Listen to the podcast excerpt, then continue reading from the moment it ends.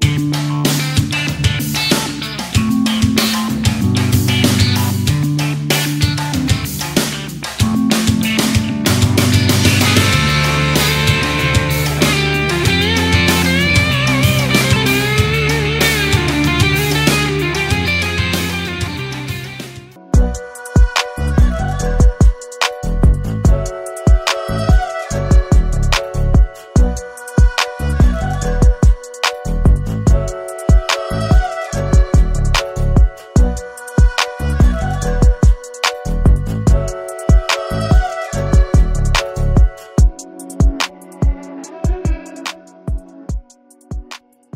عزیزان سلام عرض می‌کنم خدمتتون. من علیرضا بدی هستم کارگردان، تصویربردار، تدوینگر، تهیه کننده و طراح فیلمنامه. بسیار خوشحال هستم که این موقعیت و این پلتفرم این بستر فراهم شده که من در خدمت شما عزیزان باشم. با همدیگه توی این برنامه ها نگاهی خواهیم داشت به نوع و چگونگی سینما، فیلم، ویدیو، دنیای عکاسی، تکنولوژی های عکاسی، دوربین ها و در واقع قطعاتی که به روز وارد دنیای فیلم و تصویر میشن و با هم بررسی خواهیم کرد فرم ها و شکل های مختلف این قطعات رو تجهیزات رو چرا و چگونگیشون رو.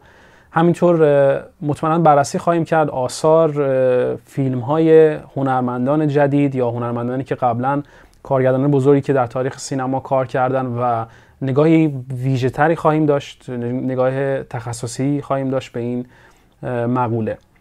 همینطور مطمئنا توی برنامه های بعدی شکل های مختلفی از فرم های تدوین یا اتفاقاتی که در واقع پشت کامپیوتر میفته رو با همدیگه بهش نگاه می‌کنیم و من خیلی خوشحال میشم که شما هم نظرات خودتون رو برای من ارسال کنید و برای من سوالات خودتون رو مطرح کنید تا بتونیم توی برنامه های بعدی اینا رو بگنجونیم و به اونا نگاه داشته باشیم. خواهش من از شما عزیزان این هست که برای اینکه این برنامه ها ادامه پیدا کنه و تداوم داشته باشه صفحه بنده رو در یوتیوب دنبال بفرمایید. کانال Spotify و iTunes ما رو برای پادکست هم دنبال بکنید. چون ما در هر دو پلتفرم تصویری و صوتی این برنامه ها رو تا اونجا که امکانش هست تهیه می‌کنیم تا به خدمت شما عزیزان برسه. خب من قبل از هر چیزی فکر کردم خارج از اینکه ما اصلا بیایم و وارد بشیم به بحث‌های مختلف تکنیکی مثل دوربین و تکنولوژی های دوربین بتونیم با همدیگه یک نگاهی داشته باشیم توی چند قسمت به روند سینما روند فیلم و فیلمسازی و اینکه اصلا این فیلمسازی در واقع چی هست و از کجا آمده و به کجا احتمالا خواهد رفت. فکر می‌کنم مقوله بسیار جذابی باشه. و همطور که برای خود من هم بسیار جذاب هست و دونستن اون به شدت الزامی هست. اینکه انسان بدونه که سینما و پلتفرم سینما این هنر هفتم از کجا آمده روند تکاملش به چه شکلی بوده و به چه گونه ای بوده مطمئنا مسئله بسیار حیاتی است برای عزیزانی که می‌خوان توی این هنر فعالیت داشته باشن و کارشون رو ادامه بدن. برای همین اولین برنامه رو اختصاص میدیم به یه تاریخچه مختصری از اینکه سینما چطور شکل گرفت و از کجا اومد و چطور به وجود اومد اصلا. سینما یک پدیده دیداری و شنیداری هست که به واسطه اون فعالیت های اقتصادی و فعالیت های هنری شکل می‌گیره. یک اثر سینمایی یک اثری که سینمایی تلقی میشه مجموعه از تصاویر و صداهایی هست که در نهایت یک احساس خاصی رو یا یک شکل یا یک فرمی از احساس رو به مخاطب انتقال میده. این احساس می‌تونه همراه با پیام باشه یا می‌تونه در واقع فقط بر مبنای سرگرمی اتفاق بیفته. همینطور که عرض کردم خدمتتون عناصر تصویر شامل فریم های از عکس هستن که پشت سر همدیگه قرار می‌گیرن و اینها ادغام میشن با صدا و افکت های صدایی که به ما کمک می‌کنه که اون انتقال احساسات رو در نهایت بهتر انجام بدیم. در یک فیلم سینمایی انسان های زیادی دخیل هستن و کار می‌کنن و زحمت می‌کشن. از کارگردان، فیلمنامه نویس، تهیه کننده، تصویر بردار بازیگر نورپرداز گیریمور طراح صحنه و تدارکات گرفته تا انسانهای دیگه ای که درگیر هستن مجموعا با کار فیلم و فیلم سازی ما در نهایت اثری رو می‌بینیم که ما اون رو فیلم سینمایی تلقی می‌کنیم. سینما امروز طی تعریفاتی که انجام شده به عنوان هنر هفتم شناخته میشه. چرا که در واقع به نوعی درون خودش عناصر مختلفی رو از هنرهای قبلی خودش وام گرفته و عوامل فیلمسازی تلاش می‌کنند تا این عوامل رو در قالب یک اثر به ما ارائه کنند. خب بیایم نگاه داشته باشیم به این که ببینیم که سینما اصلا به چه مفهومی است. سینما چه معنی داره؟ کلمه سینما خود کلمه سینما یک ریشه یونانی داره و این ریشه یونانی از کلمه کینما میاد. کلمه کینما در یونانی به معنی جنبش هست و بعدها این کلمه وام گرفته شد برای اینکه سینما رو بتونه تعریف کنه. هرچند خود کلمه سینما به مکان پخش فیلم هم تلقی میشه ولی در مجموع مفهوم و منظوری که ما امروز راجبش حرف می‌زنیم هنر سینما هست. اونجوری که تاریخ روایت می‌کنه در سال 1895 دو برادر فرانسوی به نام برادران لومیر دستگاهی رو اختراع می‌کنن به نام سینماتوگراف. این دستگاه این قابلیت رو داشته تا عکس های پشت سر همی رو در یک بازه زمانی مشخص و با یک سرعت مشخص به ثبت برسونه و در نهایت بتونه این توهم رو به بیننده بده که تصاویر در حال حرکت هستن در روبروی چشم یک مخاطب و یک بیننده. اما اینکه ما بتونیم بگیم که برادران لومیر مخترع سینما هستن خب نیاز به کمی تعمل و تفکر داره. ما به سادگی نمی‌تونیم اختراع سینما رو اطلاق بدیم به برادران لومیر. چرا اینکه همونطور که عرض کردم خدمتتون سینما هنری هست که بسیار مبنای تکنولوژی داره. یعنی در واقع تکنولوژی بسیار درگیر هست در روح و بدنه سینما وجود داشته و داره و خواهد داشت. هنری هست که بسیار متکی به تکنولوژی و ابزار تکنولوژیکال هست دستگاه سینماتوگراف هم همینطور خارج از این تعریف ما نیست. چرا اینکه قبل از دستگاه سینماتوگراف که توسط بردن لومیر بخواد اختراع بشه دستگاه عکاسی وجود داشته. افراد دیگه بسیار زیاد تلاش کردن تا این دستگاه ها رو بتونن توسعه بدن به شکل های مختلف قابلیت های بهتری رو به این دستگاه بدن تا بتونن در نهایت نتیجه بهتری رو خلق بکنن در عکس هایی که ثبت می شده در لحظه. مثلا یکی از مثال هایی که می‌تونیم بزنیم دستگاه کینوسکوپ هست. دستگاه کینتوسکوپ توسط توماس ادیسون خلق شده و در واقع اختراع شده. البته خب همونطور که صحبت کردیم این تنها دستگاهی نیست که در زمینه عکاسی اختراع شد. ولی فقط به یک مثال که در واقع بدونید که قبل از سینماتوگراف دستگاه دیگه هم ساخته شدن به شکل‌های مختلف اما در مجموع می‌تونیم بگیم که دستگاه سینماتوگراف برادران لومیر یک پکیج کامل رو ارائه می‌داد و این امکان رو فراهم می‌کرد که افراد بتونن این فیلم یا این چیزی که ما امروز تعریف می‌کنیم از فیلم مجموعه از عکس های پشت سر همدیگر رو ثبت بکنن و بتونن در لحظه اینها رو روی نوار فیلم بتونن نگه دارن. برادران لومیر که خب آگاه بودن از این که به حال یه دستگاهی ساختن که دستگاه عجیب غریبیه و می‌تونه با خودش پول بسازه این دستگاه رو به صورت انحصاری برای خودشون نگه داشتن تا سالیان سال. هلوش 4 5 سال این دستگاه رو به صورت انحصاری برای خودشون نگه داشتن. هرچند استودیوهایی مثل استودیو استودیو ادیسون از برادران لومیر خواست که این دستگاه رو نمونه از این دستگاه رو به اونها بفروشه. اما برادران ادیسون این کار رو نکردن و 4 5 سال بعد از ساخته شدن دستگاه سینماتوگراف رو اختصاص دادن به اینکه خودشون به صورت انحصاری شروع به ساختن یک سری فیلم ها بکنن. برادران لومیر که خودشون شروع کردن به ساختن فیلم های مختلف ده ها فیلم رو به صورت بسیار ابتدایی ساختن. اما به جد می‌تونیم بگیم که اینها اولین فیلم های تاریخ بشریت هستن. اولین فیلم هایی که توسط انسان ساخته شدن و نمونه های خیلی زیادی دارن. اولین فیلمی که ازش یاد میشه در واقع فیلم ورود قطار به ایستگاه هست که یک فیلمی هست که در یک قطع مشخص و در یک زمان مشخص ساخته شده. هیچ کدام از اون در واقع تکنیک هایی که بعدها ما در سینما می‌بینیم هنوز تا اون زمان ابداع و اختراع نشده بودن و در واقع کسی جرأت امتحان کردن شکل‌های مختلفی از فیلم برداری نداشت. به خاطر همین دوربین تنها روی یک سپایه کاشته شده. یک قطار هست که وارد یک ایستگاه قطار میشه و ما این صحنه رو می‌بینیم در این فیلم که این اولین فیلم تاریخ بشر.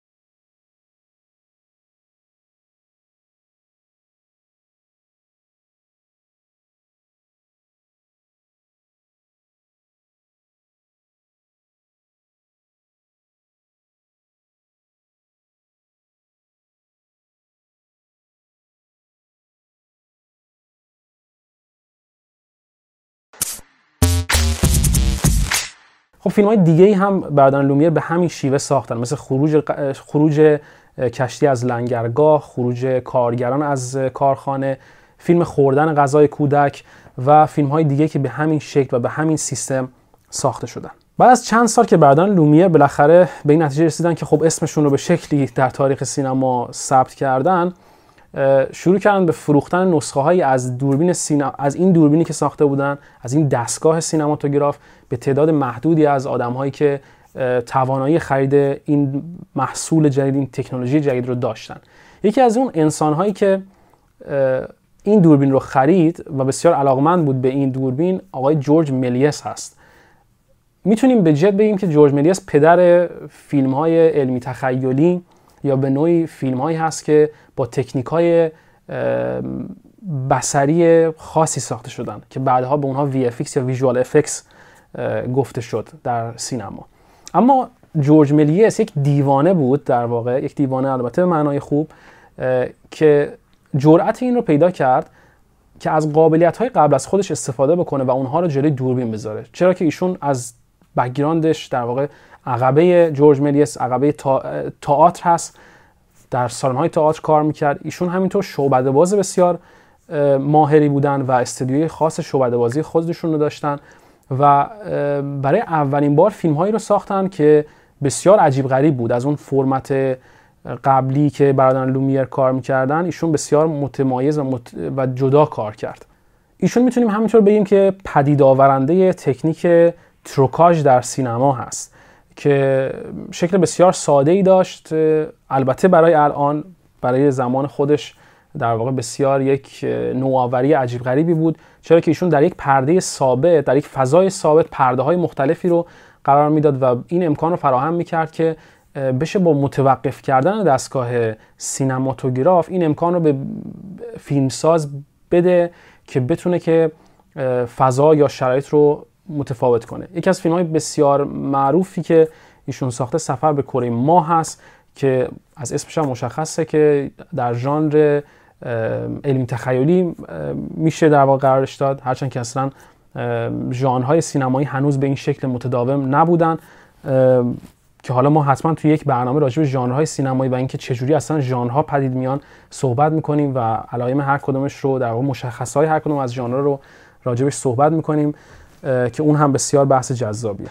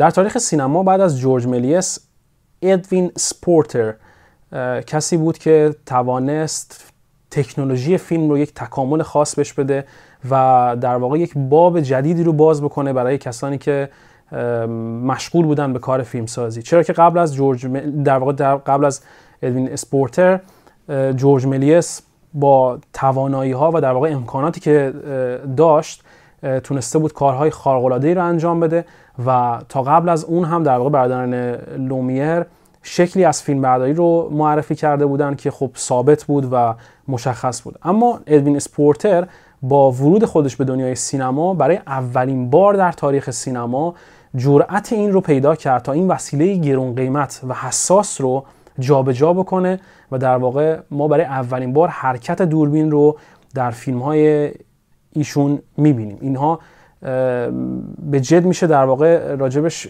فکر کرد. چرا اینکه برای اولین بار این امکان فراهم شد که این وسیله قابلیت حرکت داشته باشه. مثلا کاری که ادوین اسپورتر می‌کرد این بود که دوربین رو روی قطار مثلا میگذاشت و خب با حرکت قطار دوربین حرکت می‌کرد. یا در واقع ما برای اولین بار پن مثلا در فیلم های ایشون می‌بینیم زمانی که دوربین به سمت چپ یا به سمت راست حرکت می‌کنه.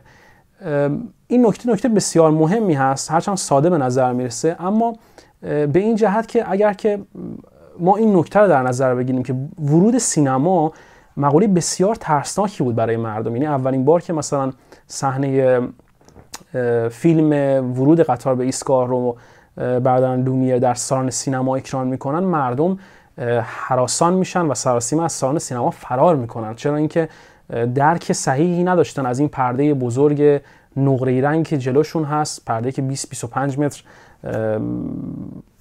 اندازش و بزرگیشه و شما توی این پرده می‌بینید که یک قطار داره به سمت شما حرکت می‌کنه. این یک پدیده ای بود و یک تجربه بود که برای انسان تا اون لحظه شکل نگرفته بود.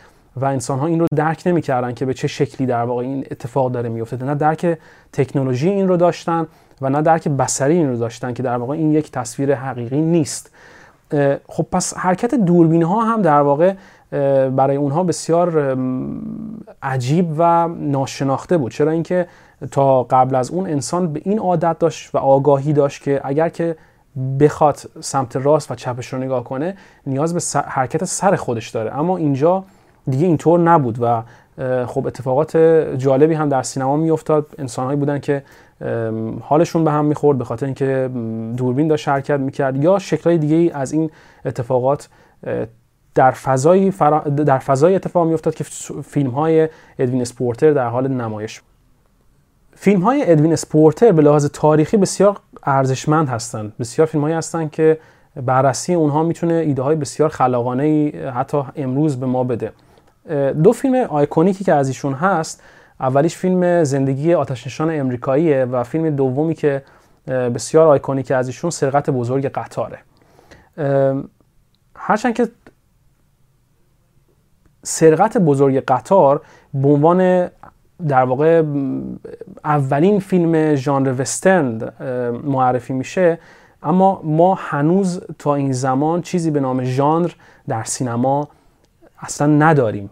کما اینکه نوع طبقه بندی حتی من جایی خوندم این رو که زمانی که فیلم سرقت بزرگ قطار اکران می‌خواسته بشه پوستری که از این فیلم پخش می‌کردن توی شهر با این نام بودی که این فیلم در رابطه با پلیس هست و مثلا یک قطاری هست و در واقع یک سرقت قرار اتفاق بیفته. یعنی همون المان هایی که در فیلم هست. پس توی ژانر خلاصه نمی‌شدن هنوز اینها.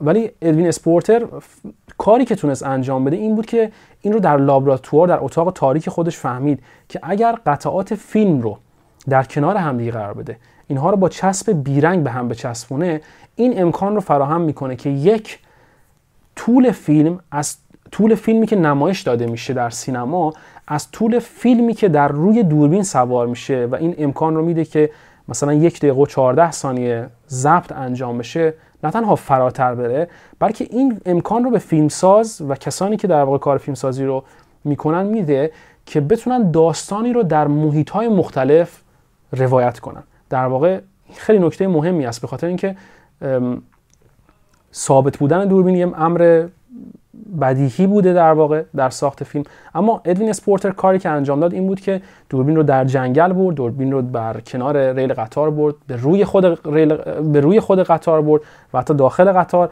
و تونست این فضا رو این در واقع روند گفتن داستان رو فراهم بکنه برای فیلمساز و این اجازه رو به این بده که بتونه در محیط های مختلف این کار انجام بده. و ما با شکل های بسیار ابتدایی از تدوین اونجا مواجه هستیم. در جاهای مختلف هم حتی گفته شده که ادوین اسپورتر به نوعی پدر تدوین تاریخ سینما هست که بسیار جذابه.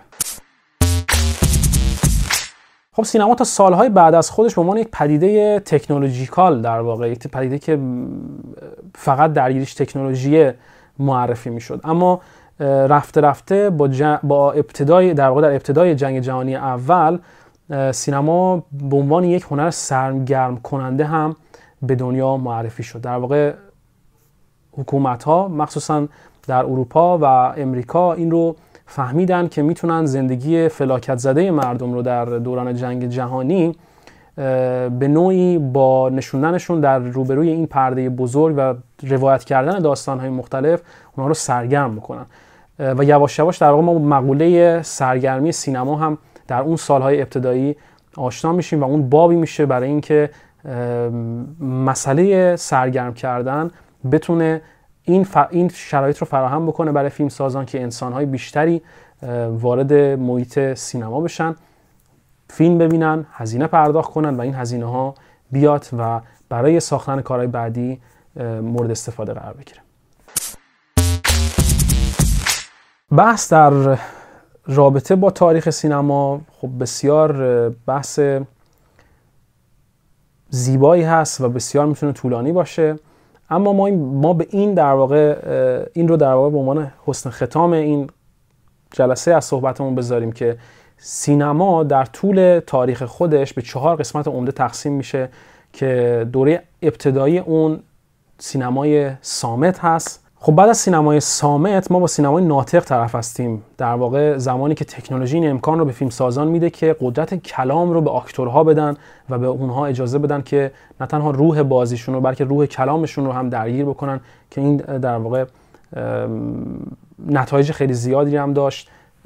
کما اینکه خب فیلم نام نویسان هم فهمیدن که در واقع میشه از کلمات استفاده کرد در فیلم و همینطور شکلهایی و متدهای مختلفی از بازیگری که وارد سینما شدن در فیلم هایی که ناطق بودن و حرف می‌زدن. که این اتفاق توی هولوش 1927 میفته البته هیچ کدوم از این تاریخ ها به شکل دقیق نمی‌تونیم ما اینها رو در واقع میخ کنیم در تاریخ اما به هر حال هر کدوم از اینها با یک فیلم در واقع خودشون رو معرفی کردن یا یک فیلم در واقع نقش آیکونیک رو در این پروسه تاریخی ایفا کرده به خاطر همین 1927 رو سال سینمای ناطق نامگذاری کرده بعد از سینمای ناطق در 1930 تکنولوژی این امکان رو فراهم کرد که فیلم ها فیلم هایی که نوار فیلم هایی که ضبط می شدن در لابراتوارها قابلیت این رو داشته باشن که بهشون رنگ هم داده بشه و ما اونجا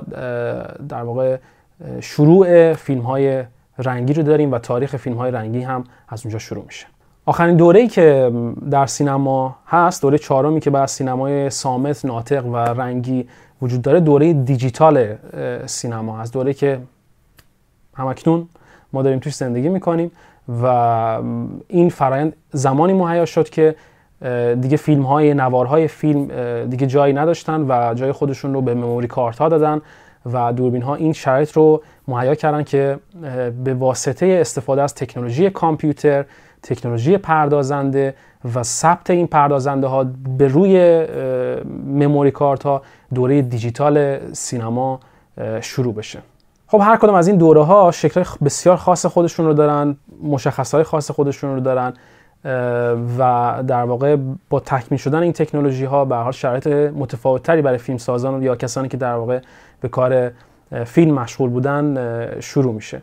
اما این رو ما می‌ذاریم به عنوان آخرین مطلبی که توی این قسمت راجبش با هم دیگه صحبت کردیم. توی قسمت های بعدی میاد که صحبت بکنیم. باز هم راجع به فیلم هایی که آیکونیک تر بودن و همینطور بررسی بکنیم. ژانرهای مختلف سینمایی رو های مختلف این سینما ها رو. چرا که بسیار مهم هستن و دانش دونستنشون به آدم کمک می‌کنه که بتونه بهتر پیدا بکنه که زمانی که فیلمی قرار روایت بشه یا زمانی که قرار داستانی روایت بشه خودش رو می‌تونه در چه چارچوبی خلاصه بکنه و چطور میشه اون چارچوب رو شکست. خب امیدوار هستم که حوصلتون سر نرفته باشه و دوست داشته بودید صحبت های من رو. بسیار ممنون میشم. اگر که follow کنید page بنده رو دنبال کنید پیج بنده رو و منتظر میمونیم تا اینکه هفته دیگه به شکل دیگه ما بحثمون رو ادامه بدیم. ممنون هستم. از این وقتی که در اختیار من گذاشتید شاد و سربلند باشید.